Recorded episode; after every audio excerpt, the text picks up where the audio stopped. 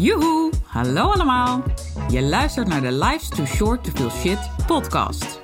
De podcast waarin ik alles met je deel over hoe ook jij een gezonde buik kunt hebben en houden.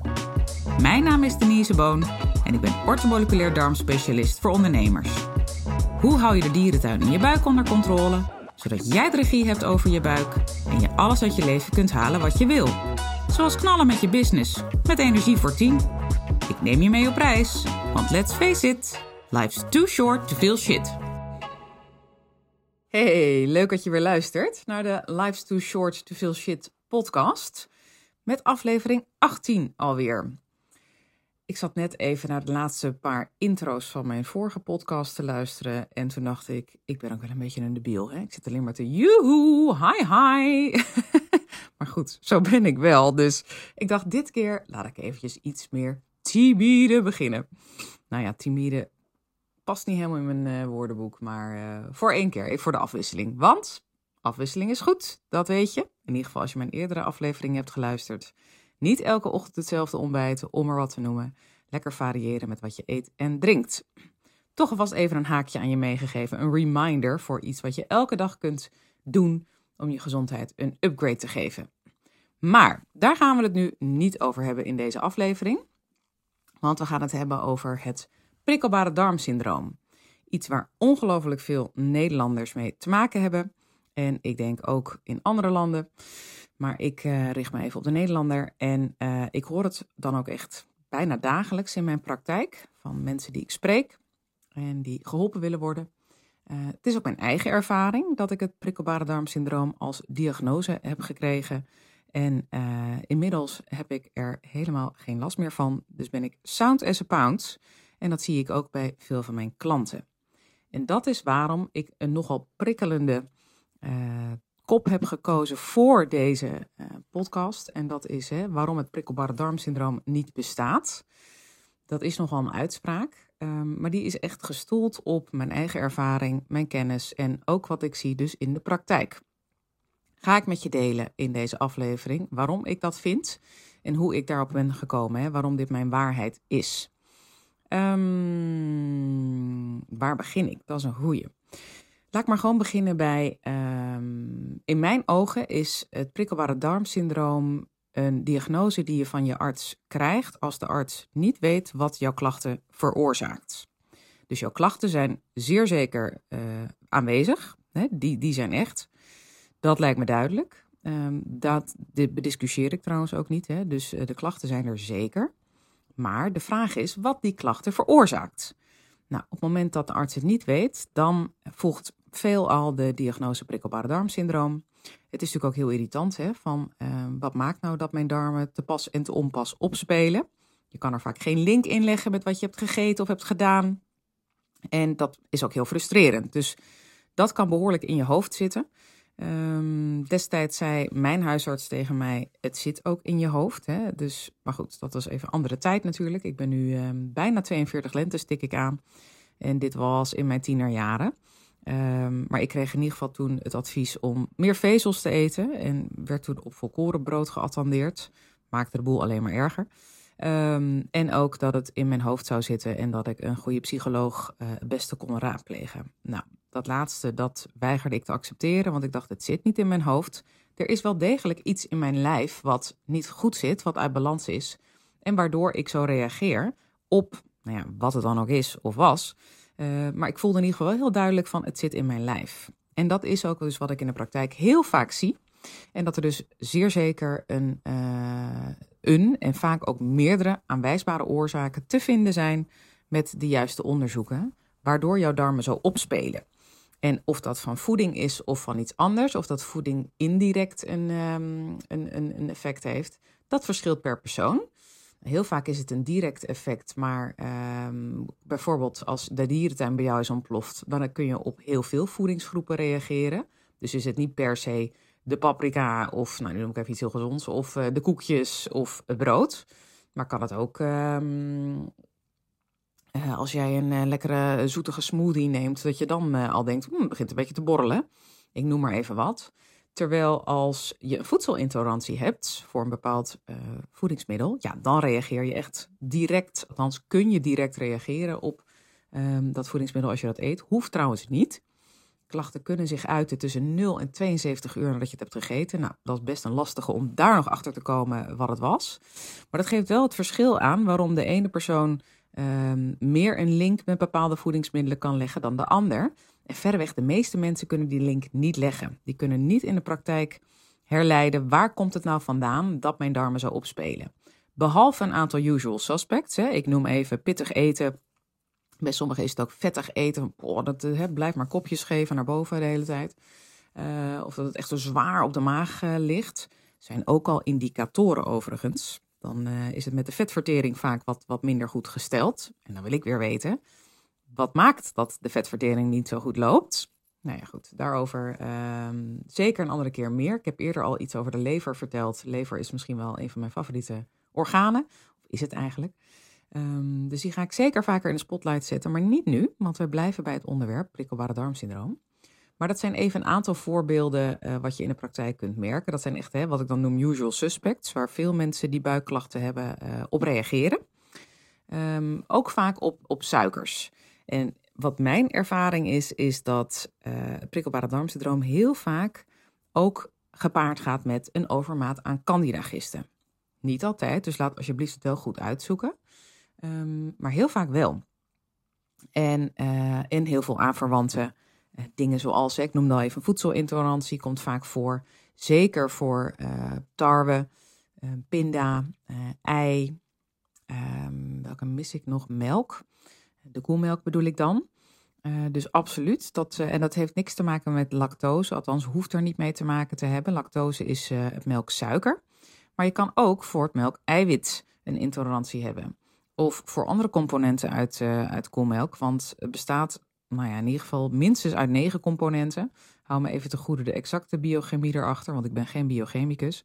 Um, ik heb het wel een keer gelezen. Maar um, in ieder geval lactose is één van die, laat ik maar even zeggen, negen. Um, en eiwit ook. Het kan dus ook zijn dat je ergens anders op reageert. Maar die koemelk die is wel vaak uh, een van de, de, de hoofdverdachten. Waar heel veel mensen op reageren. Want het zit ook in heel veel voedingsmiddelen. Uh, he, we krijgen het vaak letterlijk met een paplepel ingegoten.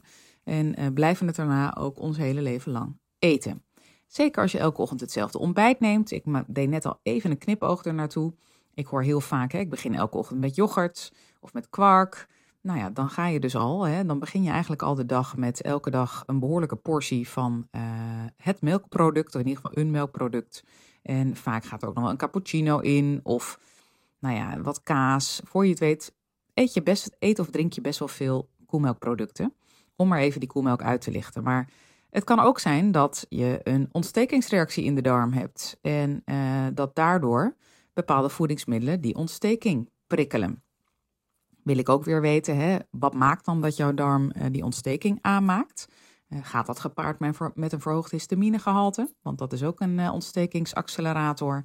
Um, en zo ja, waarom gaat die omhoog? Nou, het zijn allemaal vragen waar je antwoord op kunt krijgen met gedegen labonderzoek. En dat is ander onderzoek dan waar de artsen mee werken. Het is uitgebreider, uh, vaak ook een andere meetmethode. Bijvoorbeeld histamine meet ik altijd in ontlasting en urine. Niet in bloed, um, geeft een heel ander beeld. Uh, histamine in bloed kan zeker wel iets zeggen, maar ontlasting in urine zegt mij veel meer. Waar is die histaminewaarde verhoogd? Is dat lokaal alleen in de darmen? Vaak zit er dan ook een oorzaak in de darm, hè, dichtbij. Of is dat met urine door het hele lichaam? En het urineonderzoek geeft je nog veel meer informatie, namelijk ook waar zit de crux? Breekt de lever het goed af? Of hebben de nieren moeite met het uitscheiden van de histamine? Dus het geeft je ongelooflijk veel extra informatie als je gedegen onderzoek laat doen. Maar dan moet je wel voor naar een specialist. Want anders dan, uh, en ook niet te eenzijdig kijken. Hè, van nou weet je wat, doe alleen maar die ontlasting. Hè, dat is ja, lekker uh, behapbaar en uh, scheelt ook in de investering. Dus dat is fijn, hè, want we zijn allemaal Hollander. Dus dat willen we eigenlijk liever niet. Maar uh, ja, dan heb je wel een eenzijdig beeld. Terwijl je eigenlijk in mijn ogen het beste een, in één keer een volledig beeld, zo goed als het kan, kunt neerzetten. Want dan kun je ook oorzaak en gevolg van elkaar zien.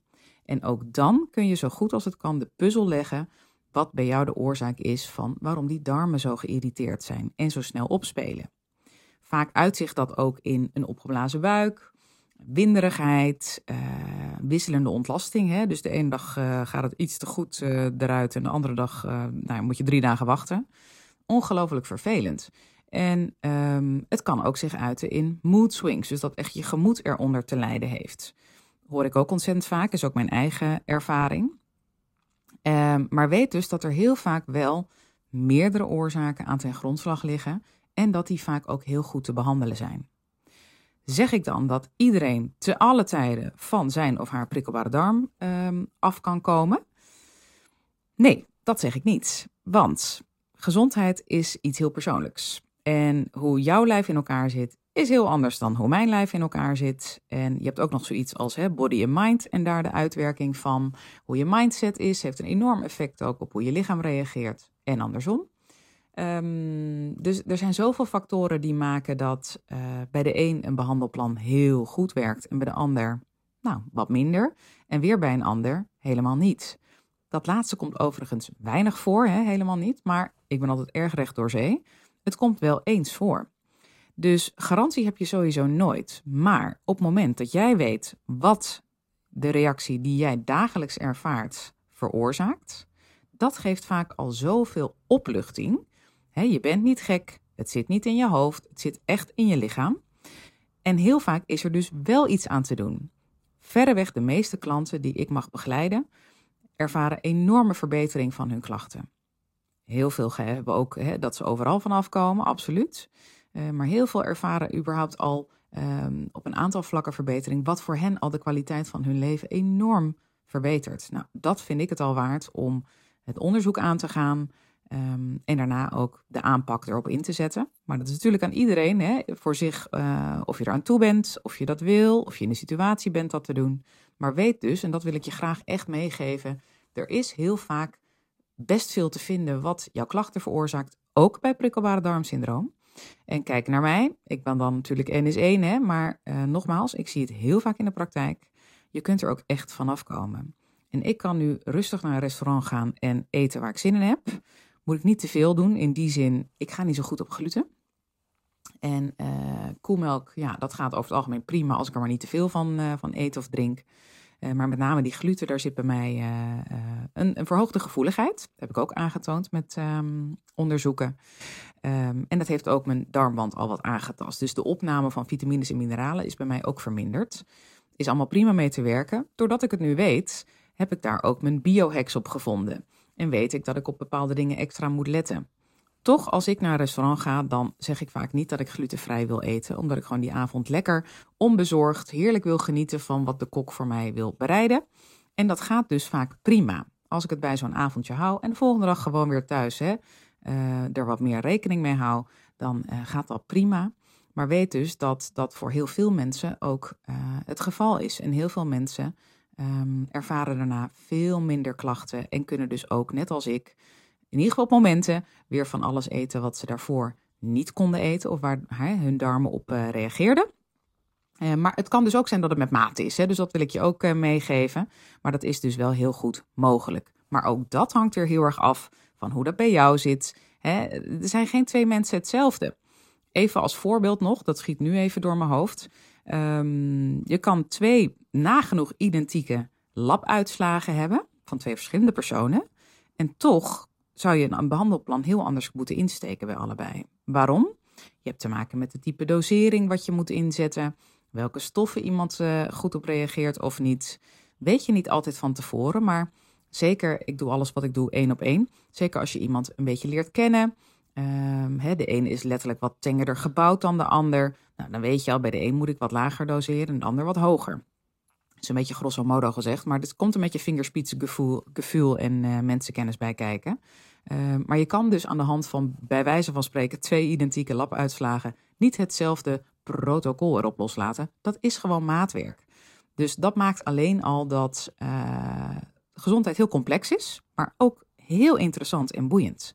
En je soms een zijweg moet nemen om bij je doel te komen. Maar heel vaak is dat doel dus wel te bereiken. Dus nu weet je waarom ik vind, hè, en mijn waarheid is dat het prikkelbare darmsyndroom geen echt uh, diagnose is. Vaak is het een, een teken dat de arts niet weet wat uh, jouw klachten veroorzaakt. Jouw klachten zijn zeker reëel, die zijn aanwezig. Dat betwijfel ik ook niet. Uh, heb ik zelf ook gehad, jarenlang, vreselijk. Uh, maar weet dus wel, er is dus heel vaak iets te vinden en ook iets aan te doen. Nou, ik hoop dat dit waardevol voor je is. Ik heb hem weer snackable geprobeerd te houden. We zitten nu nog binnen de vijftien minuten, dus dat is mooi. En um, als laatste uitsmijter, um, blijf altijd alsjeblieft, um, hoe zeg je dat, hongerig. Hè? Dus dat zei Steve Jobs altijd zo mooi, stay hungry, stay foolish. Als jij het gevoel hebt van er moet iets te vinden zijn bij mij, er moet iets aan te doen zijn, geef niet op totdat je het hebt gevonden. Ga op zoek naar een behandelaar waar je je prettig bij voelt, waarvan je denkt, hé, hey, hij of zij heeft er kaas van gegeten, even lekker in het genre te blijven, um, he, die weet waar hij of zij het over heeft en die kan mij verder helpen. Um, en ga in gesprek met zo iemand en ga kijken of diegene ook met labonderzoeken werkt en laat het uitzoeken. Want nogmaals, er is heel vaak iets aan te doen. Nu begin ik in herhaling te vallen, ik ga nu afronden. Heel graag tot de volgende en voor nu een hele mooie dag. Dag! Toppers, bedankt voor het luisteren. Leuk dat je er weer was. Smaakt dit naar meer? Abonneer je dan even op mijn podcast. Zo zorg je ervoor dat je geen enkele updates mist en dat jij volledig up-to-date bent over hoe jij je buik gezond houdt with fun and ease. En als mijn afleveringen waardevol voor je zijn, laat hem dan even weten. Vind ik leuk! Je maakt me het meest blij met een korte review via iTunes of Spotify. Alleen het aantal sterren aangeven dat jij de podcast waard vindt is voldoende. Je kunt me ook taggen via Instagram. Bijvoorbeeld door een screenshot te maken van de aflevering en die via je verhalen te delen. Met beide dingen, zowel de rating als de screenshot van de aflevering, maak jij kans op een histamine maandmenu kookboek ter waarde van zevenennegentig euro. De winnaar maken we bekend in de eerste podcast van de maand. Tot de volgende keer!